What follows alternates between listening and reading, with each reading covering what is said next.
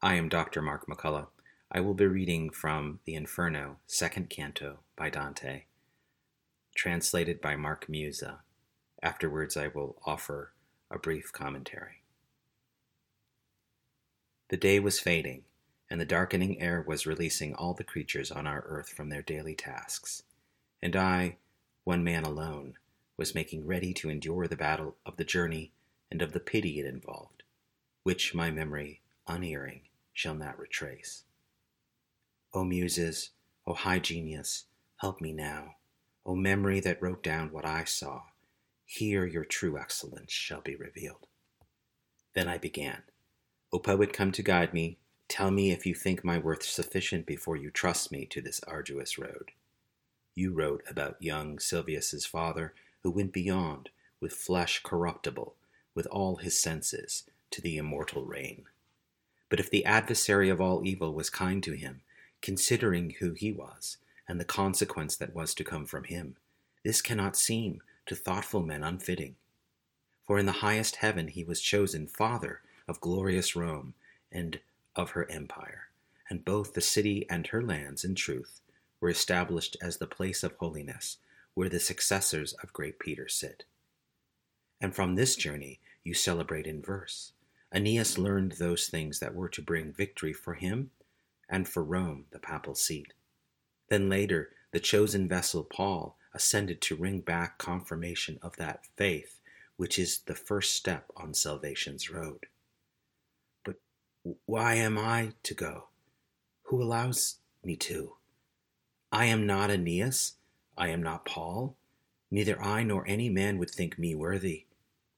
And so, if I should undertake the journey, I fear it might turn out an act of folly. You are wise, you see more than my words express. As one who unwills what he willed will change his purpose with some new second thought, completely quitting what he first had started, so I did, standing there on that dark slope, thinking, ending the beginning of that venture I was so quick to take up at the start. If I have truly understood your words, that shade of magnanimity replied, your soul is burdened with that cowardice which often weighs so heavily on man. It turns him from a noble enterprise like a frightened beast that shies at its own shadow. To free you from this fear, let me explain the reason I came here, the words I heard that first time I felt pity for your soul. I was among those dead who are suspended when a lady summoned me. She was so blessed and beautiful, I implored her to command me. With eyes of light more bright than any star, in low, soft tones she started to address me, in her own language, with an angel's voice. O noble soul, courteous Mantuan, whose fame the world continues to preserve and will preserve as long as world there is. My friend, who is no friend of fortune's, strays on a desert slope. So many obstacles have crossed his path.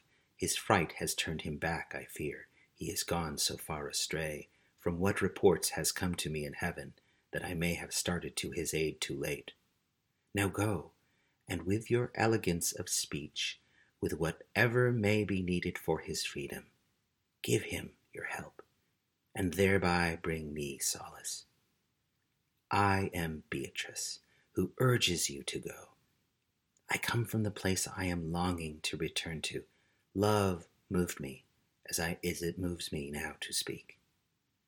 When I return to stand before my Lord, often I shall sing your praises to him. And then she spoke no more. And I began. O Lady of Grace, through whom alone mankind may go beyond all worldly things contained within the sphere that makes the smallest round, your plea fills me with happy eagerness to have obeyed already would seem too late. You needed only to express your wish. But tell me how you dare to make this journey all the way down to this point of spacelessness, away from your spacious home that calls you back. Because your question searches for deep meaning, I shall explain in simple words, she said just why I have no fear of coming here. A man must stand in fear of just those things that truly have the power to do us harm, of nothing else, of, for nothing else is fearsome. God gave me such a nature through his grace that torments you must bear cannot afflict me, nor are the fires of hell a threat to me. A gracious lady sits in heaven grieving for what happened to the one I send you to, and her compassion breaks heaven's stern decree. She is called Lucia, and making her request, she said, Your faithful one is now in need of you, and to you I now commend his soul.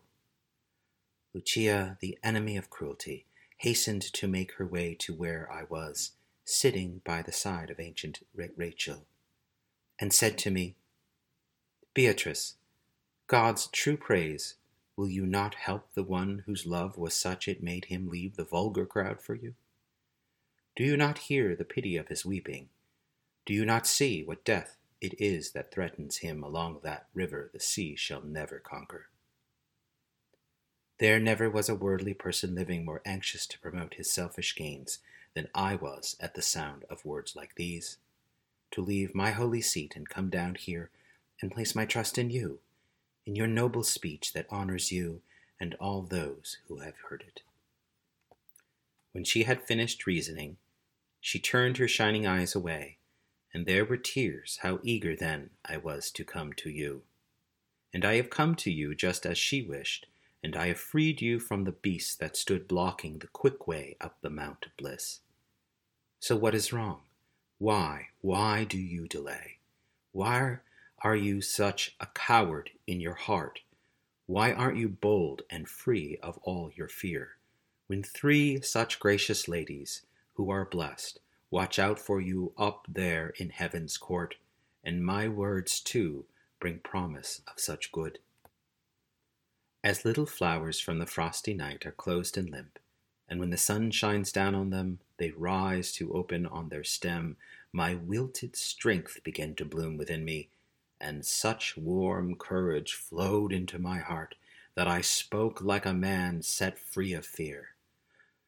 Oh, she, compassionate who moved to help me. And you, all kindness in obeying quick those words of truth she brought with her for you. You and the words you spoke have moved my heart with such desire to continue onward that now I have returned to my first purpose. Let us start, for both our wills joined now are one. You are my guide, you are my Lord and teacher. These were my words to him. And when he moved, I entered on that deep and rugged road. Now, there's a mistake in my edition, uh, my paperback edition of Musa's translation. He, um, he or the publishing company fixes it in the digital edition, the Indiana D- digital edition. And I just returned and listened back to my own reading of it uh, after I discovered the, the mistake. The line is in 109 the translation I have here on the page is there never was a wordly person living. I find that's funny because as I'm about to show you, the word word is crucial in all of Canto 2. And in fact, this may have made it past the the editions of this uh, Penguin paperback. Um, so they they uh, mistakenly wrote the wrong word here or printed the wrong word. Wor- world, wordly, wordly. There was never a wordly, not a worldly. I read it correctly. I guess I just changed it because it makes no sense. But yes, it does make a lot of sense in this passage. And that's a good introduction to mm, taking a look closely at the language of Canto 2. Many have called this um, the Canto della Parola, the, uh, the canto uh, of the word. Um, if Canto 1 is the canto of fear, the paura, this is uh, the canto of the word. So, uh, looking back over my Musa translation, the word "word" um, is uh, is translated five times, if if not counting this mistake, six at least. Um, lines 43, 67, 111, 135, and 136.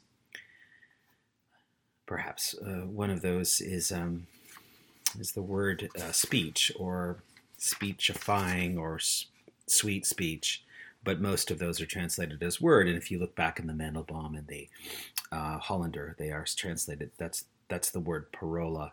It's translated into the word word as well. Um, also of note, uh, when you look closely, this is again a translating thing. It's it's small. It's not as significant as maybe some of the other choices. If you take a look at the epic simile, the epic simile on um, really at the conclusion. Get a coffee here. At the conclusion of um, of the canto, as little flowers bent and closed with chill of night, when the sun lights them, stand all open on their stems. Such to my failing strength did I become, and so much courage poured into my heart that I began as one made resolute. I just read you the Hollander translation, but the Musa and the Mandelbaum both have a word in there that indicates the temperature uh, that the courage makes the flower feel. In the Musa, it's uh, and such warm courage flowed into my heart. And um, in the Mandelbaum, if I can find it here, um, and such warm daring rushed into my heart. Now, why is that?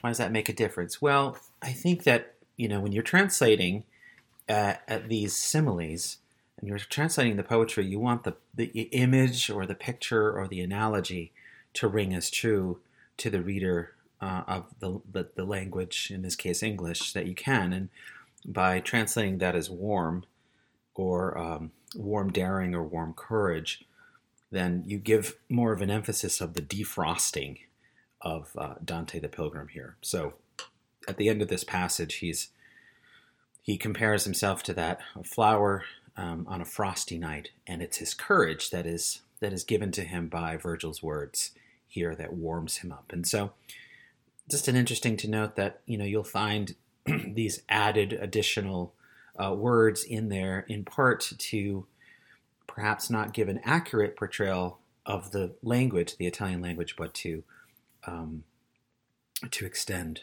uh, and um, advance the the metaphor here.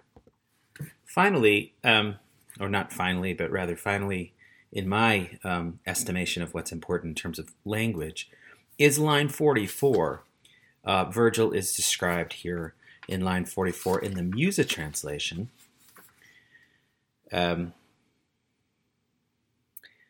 uh, Virgil responds to Dante. He says, If I have truly understood your words, he says, that shade of magnanimity replied. That shade of magnanimity. I love that word. Um, the virtue uh, of great heartedness or great spiritedness. In the two translations that I have in front of me here, the Hollander and the Mandelbaum, um, they are not translated into magnanimity, but rather into uh, uh, Hollander has great soul, and um, and uh, and uh, looks like um, it looks like uh, Mandelbaum has great heart. So these, um, so those two po- those two translators do not translate the word uh, magna uh, magna animo, like great great anima, uh, as great heart, great soul, um, Musa, magnanimity, and um, th- there's a big difference, I think. Magnanimity, of course, as the virtue of great of greatness, right? Um, that Aquinas speaks about and because Aquinas speaks about it in the Summa, it's it's Musa's way, I think, of of connecting uh, Dante up with a with a with the, uh, the tradition of, of theology and of virtue, and in, in the other in the other translations, I think there's a just uh, in a sense a kind of more literal translation depending on how you look at it, either soul or heart, and so, um, you know, uh, placing Virgil in within the, the tradition of the virtue of magnanimity is super important because Virgil is super important to Dante um, throughout, obviously, the whole Divine Comedy. But here in, in, his in Canto two, where he's still introducing Virgil as his guide, uh, it, it, that word magnanimity uh, really uh, kind of details how Virgil is important to Dante's journey. Why is it that a pagan um, a great pagan, but a pagan nevertheless is given this charge of leading uh, Dante through through hell and through purgatory. So first, I want to talk a little bit about some of the structural um, some of the structural pieces of Canto Two, and then I want to discuss um, these two central figures in Dante's journey um, explicitly here in Canto uh, to it's Virgil, and then um, well, it's both it's both Beatrice and Virgil, but there's also an implicit um, understanding here of uh, the use of poetry and poetics. And so I'd like to just mention some of those parallels first, and then I will work my way to discuss um, these two characters of Virgil and Beatrice. Now, as Hollander mentions in his footnotes, and again, uh, those of you who have heard me talk about Hollander's edition of Dante, I really like it because of the Don, uh, because of the footnotes. He's he's really such a such a good scholar, but he's also a very kind and generous scholar in that, yes, he's got this uh, what I think is a great translation of Dante, but he also collects for the student and for the scholar uh, that which has been said uh, about Dante over the years, and he also, interestingly enough, collects what his students have said over the years uh, that are that are unpublished, and that's his generosity. But um, but uh, Hollander mentions here uh, in the footnotes to Canto two, right at the start, lines one through six, and he collects this common opinion among scholars and readers that the first two cantos um, perform separate functions. As we saw in Canto 1, part of the function of Canto 1 is to introduce us to the entire Divine Comedy. The, one of the functions of Canto 2, however, is to introduce us into the Inferno. So, Canto 2 uh, explains, of course, how Dante got to be where he is in, in the Dark Wood, and also how Virgil got to be there. Um, and you can see, and Hollander mentions some of these parallels, which I'll explain to you. So, in the very first canto, um, we get uh, we get a number we get a description of Dante's uh, predicament, his peril, um, in lines one through twenty-seven. And there's a there's a simile there that we looked at of the the sailor, the drowned sailor that washed up on the shore. And then Dante encounters the three beasts in line 28 through 60, and we're given another simile there. Um, and then finally, uh, line 61 through 136, Virgil appears and he assures Dante uh, and um, and Dante is sort of saved from his own fear, and uh, this segues us to Canto two. Canto two has this same uh, breakdown, same outline. We've got lines one through one uh, through forty-two, which give Dante's uncertainty. Then we have a, a, a simile here in line thirty-seven, the simile of um, of as one who unwills what he willed will change his purpose. And then after this simile is, is, is, is presented, we get three blessed ladies. Now, these three blessed ladies are in parallel to the three beasts in uh, the first canto. Then that description of the three blessed uh, ladies is followed by another simile in 127, which we uh, which we just looked at of, of, the flower warming up to to to the uh, to the sun, and then finally uh, in lines 127 to 142 of the second canto, Dante's will is firmed up, his courage returns to him. So we get this beautiful parallel parallelism from in Canto 1 and Canto 2, as if to repeat it all over again, uh, the process of Dante's fear and his fear relieved uh, through uh, in Canto 1, uh, Virgil, and then in Canto 2, D- uh, Virgil's word, Virgil's story. Now, Canto 2 has more uh, direct quotations than any other canto in the whole Divine Comedy. And, um, and you can see in these conversations also a parallelism, uh, this kind of beautiful uh, symmetry to the way in which these stories are told. So we begin with Dante. We we then find we then Virgil will respond to Dante here in Canto 2. Within Virgil's story, we get Beatrice speaking to Virgil, then Virgil speaking to Beatrice, and then Beatrice speaking back to Virgil, and then Virgil speaking to Dante, and then Dante speaking. So we get Dante, Virgil, Beatrice, Virgil, Beatrice, Virgil, Dante.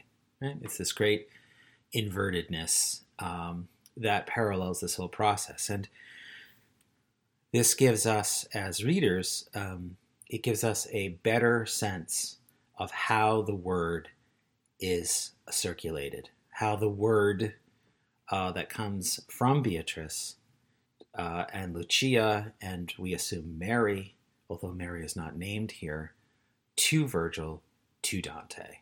So you see in the theme of the word, you see the parallelisms of the word itself being trans trans uh, uh, sort of transformed, not really transformed, but just a passed through, passed down, passed into this this uh, this progress and this circularness from Dante and then back to Dante. You know, the word I was looking for there is transmission. So I've written some here. Oh, operational, operational in chain of transmission of word, and Virgil becomes that piece, uh, that actor, that agent of the transmission of the word, despite the fact that he's a pagan. And this shows us how important Virgil is as a, guide for Dante. And before I continue, I would like to read from Josef Pieper's uh, essay on hope as a way of introducing Virgil, the, the, the, figure of Virgil, and how he operates within Dante's journey, and this and this translation that Musa makes of, of magnanimity, um, the virtue. And I'd like to read just from from uh, his his essay on hope, and I'll uh, give the information for this in um, in the syllabus. He writes, "Magnanimity, a much forgotten virtue, is the aspiration of the spirit to great things." Extensio anima ad magna.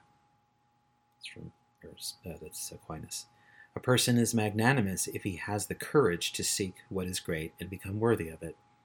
This virtue has its roots in a firm confidence in the highest possibilities of that human nature that God did marvelously ennoble and has still more marvelously renewed. It's a quote from the Missal. Thus, magnanimity incorporates itself the aspiration of natural hope and stamps it according to the truth of man's own nature. And then further down, he says, he talks about humility, um, which is uh, more than more than we need for this discussion. And he and he and he concludes this section on magnanimity and humility by writing, and this is the important piece here. The proper ordering of natural hope is born then from the interaction of magnanimity and humility. And this is uh, this is a, a very nice um, uh, lens on which we see Dante's journey because he is struggling uh, in many ways between his uh, his own pride and his own fear, um, and the virtues he needs are magnanimity here and um, and humility.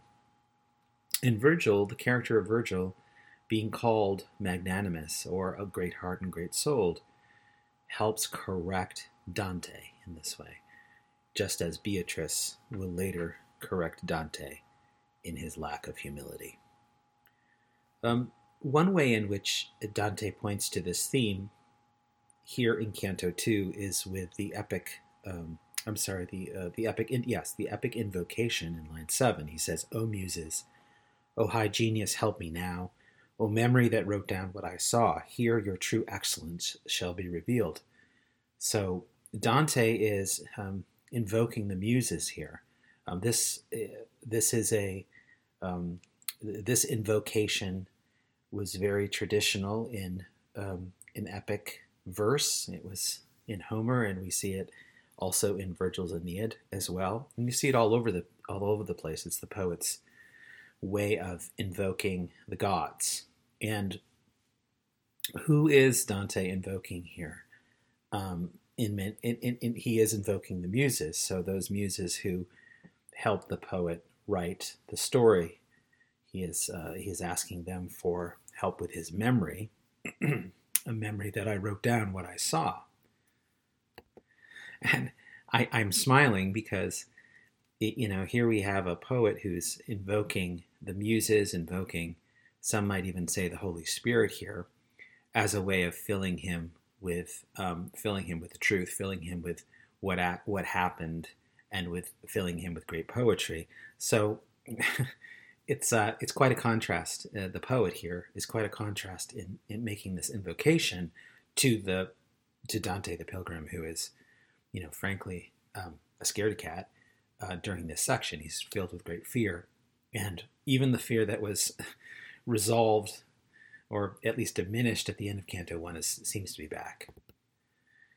Dante here explains to uh, Virgil uh, in the in the first uh, 20, 30, 40 lines that he does not believe himself worthy uh, to take on to take on this journey. He even compares himself to Aeneas and Paul, and he says, you know, I'm not I'm not Aeneas, I'm not Paul, I'm not St. Paul. I haven't, you know, gone into Hades as Aeneas had, or uh, St. Paul who writes about having a vision of uh, having a vision of heaven. So how can I trust you uh, to to to know that that I'm the one who is supposed to take this journey? Um, he says um, directly, "I fear it might turn out an act of folly."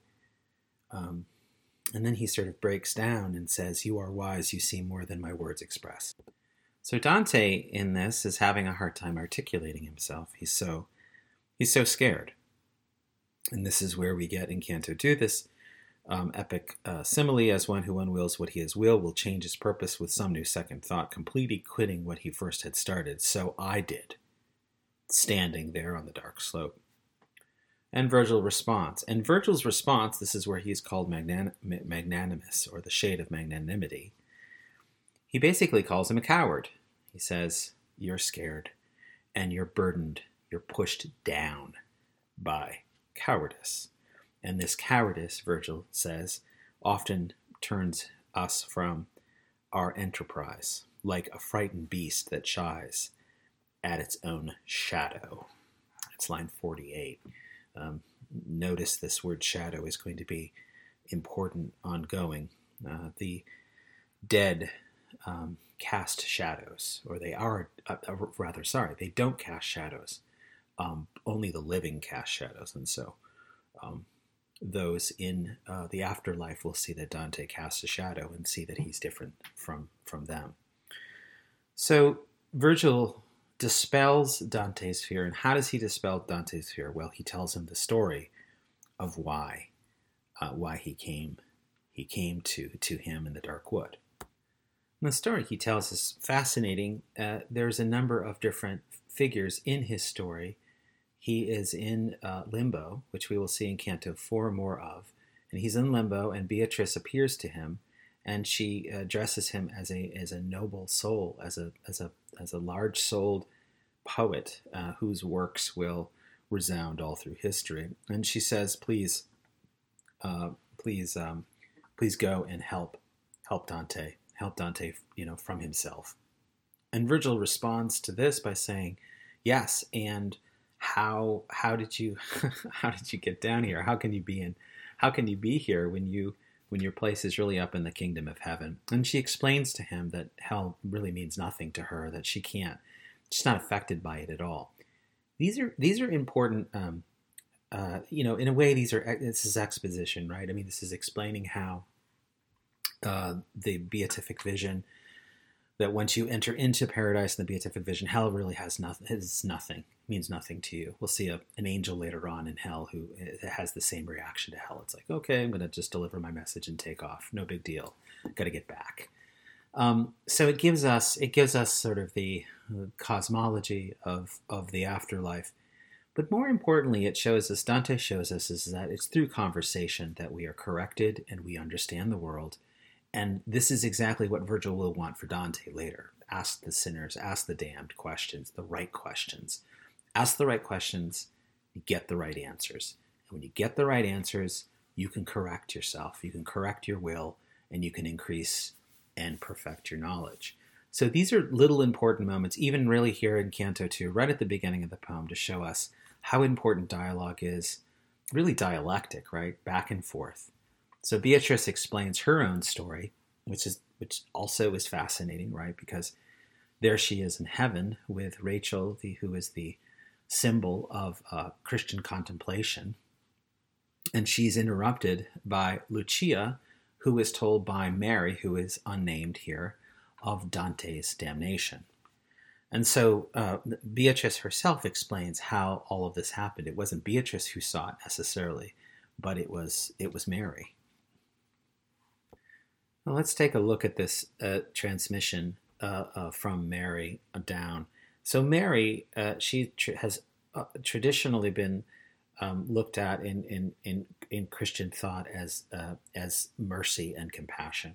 And so the, this font of mercy and compassion takes pity on Dante, seeing Dante, and trans, sort of translates this pity through her word to Lucia. Lucia, Saint Lucia, she is, her name means light. It sort of indicates an illumination, a grace um, sent by the Virgin Mary. Um, Dante might have also had an affiliation with her because she was one of the patron saints of Florence. So Lucia then interrupts uh, her and, and Rachel. Again, the, the, the, picture of Rachel, the picture of Christian contemplation. And this all then uh, culminates in, in Beatrice's um, telling uh, uh Virgil about, um, about Dante and then sending Virgil down. So it starts with Mary taking pity on him, and then the action sort of sends all the way down uh, to to to Virgil, who um, who in his capacity uh, as a pagan, a pagan who has been placed in limbo, which we'll see in Canto four more of, uh, in warning uh, Dante of his damnation. And not only does he warn him, but he, but Virgil is an instrument of Dante's salvation. Now, first time readers of Dante are excused from asking the question, Who is Beatrice? And we'll find more out about Beatrice as this, um, as this poem continues. But Beatrice was uh, Dante's uh, love, not his wife, but his love uh, from Florence. And um, in, a, in a future recording, I will I'll be discussing Dante's Vita Nuova, which is a, an earlier work prior to um, uh, the Divine Comedy that explains his um, devotion to Beatrice, but she's unknown and she died, and she died before the composition of the Divine Comedy. And Beatrice here is allegorical for grace, for mercy. Um, traditionally, these two important figures of of, uh, of Virgil and, and, Beatrice have been looked at as Virgil on the one hand sort of represents reason, and Beatrice will represent theology, and that's true to some degree. Um, but they also take a number of allegorical significances later on in the poem. In here, we're, we're not given a whole lot about Beatrice, is that she's in a very high place and she's thought of um, in, in, in sort of these, uh, these angelic terms um, for, for Dante. But notice how Dante responds to this story. He, he is filled with courage. Now, how could all of these things happen? How could heaven and earth be, be moved uh, for uh, Dante's salvation? And, and how can Dante continue to be um, a, a, scared and afraid. So I think this is emotionally very important for Dante to realize that he is actually being singled out uh, by heaven uh, to to follow the right road, and so his courage comes back to him. But this all happens through through Virgil, and Virgil, who of course is a, a famous historical figure, um, but isn't is is important to Dante himself. Dante's poem is always universal and it's always personal. And you can see through the figures of Virgil and, and Beatrice how it's both uh, universal and um, in particular, and universal and personal. Virgil, of course, Beatrice, who's not universally known, um, but she represents a kind of conduit through which the grace and the mercy of the Vir- of Virgin Mary comes through, um, and how Beatrice consorts, in a sense, with figures like Lucia and Rachel, and as we'll see later on, many, many other saints. Uh, Virgil makes Dante move, move to the next step of his journey, and he makes him move largely through a recollection of the story, which for Virgil, which as we see in Virgil is, is, is very reasonable and very rational. There's almost like a set of rational arguments here of these supernatural events. And this will be Virgil's ongoing persona in, throughout the Inferno, that Virgil represents this kind of reasoned way of working through experience without becoming overwhelmed by experience. Now, there will be moments that Virgil doesn't understand the very experience that he and Dante are having, but there'll be reasons for this um, limitation. Um, and they're really interesting. Uh, they're really fascinating limitations on Virgil's part. And they're usually because he's not a Christian. He can't understand, say, for example, what why the crucifixion was rational. Um, but he does represent reason, and he represents it. He, represents language and poetry, um, and this is kind of the implicit, sort of the implicit um, theme throughout Canto two and, and and elsewhere, which is this idea that Dante himself will take the place alongside Virgil as writing the great epic. But first, he needs humility. First, he needs courage in order to write. And he uh, needs this through the intervention of uh, Virgil himself. Talk about, you know, poetic influence. And um, if, if, you, if we return back to that word magnanimity, uh, that that Musa translates for the description for Virgil. It's it's a very high-minded uh, picture of Virgil himself. He really is, in a sense, articulating in his person this spirit to do great things. Right, this jewel, what, what is called by Christian theologians is the jewel of all virtues. Virgil sort of has it. Right, he has this tremendous, um, uh, tremendous idea of uh, and and working out of something great all right, so that's it for now. Um, there's so much uh, to be said about this passage, and my hope is that in our discussion, you will bring to the to the to the front forefront um, what you saw and how you see it. Uh, just as a way of closing, this is why uh, reading closely through Dante uh, is such a is such a pleasure uh, because every time you read it, you find new things. You cannot possibly exhaust it. And the inexhaustibility of the text is one of the great characteristics of the great books. So uh, here's to our discussion, and I will, I will, uh, I will see you there.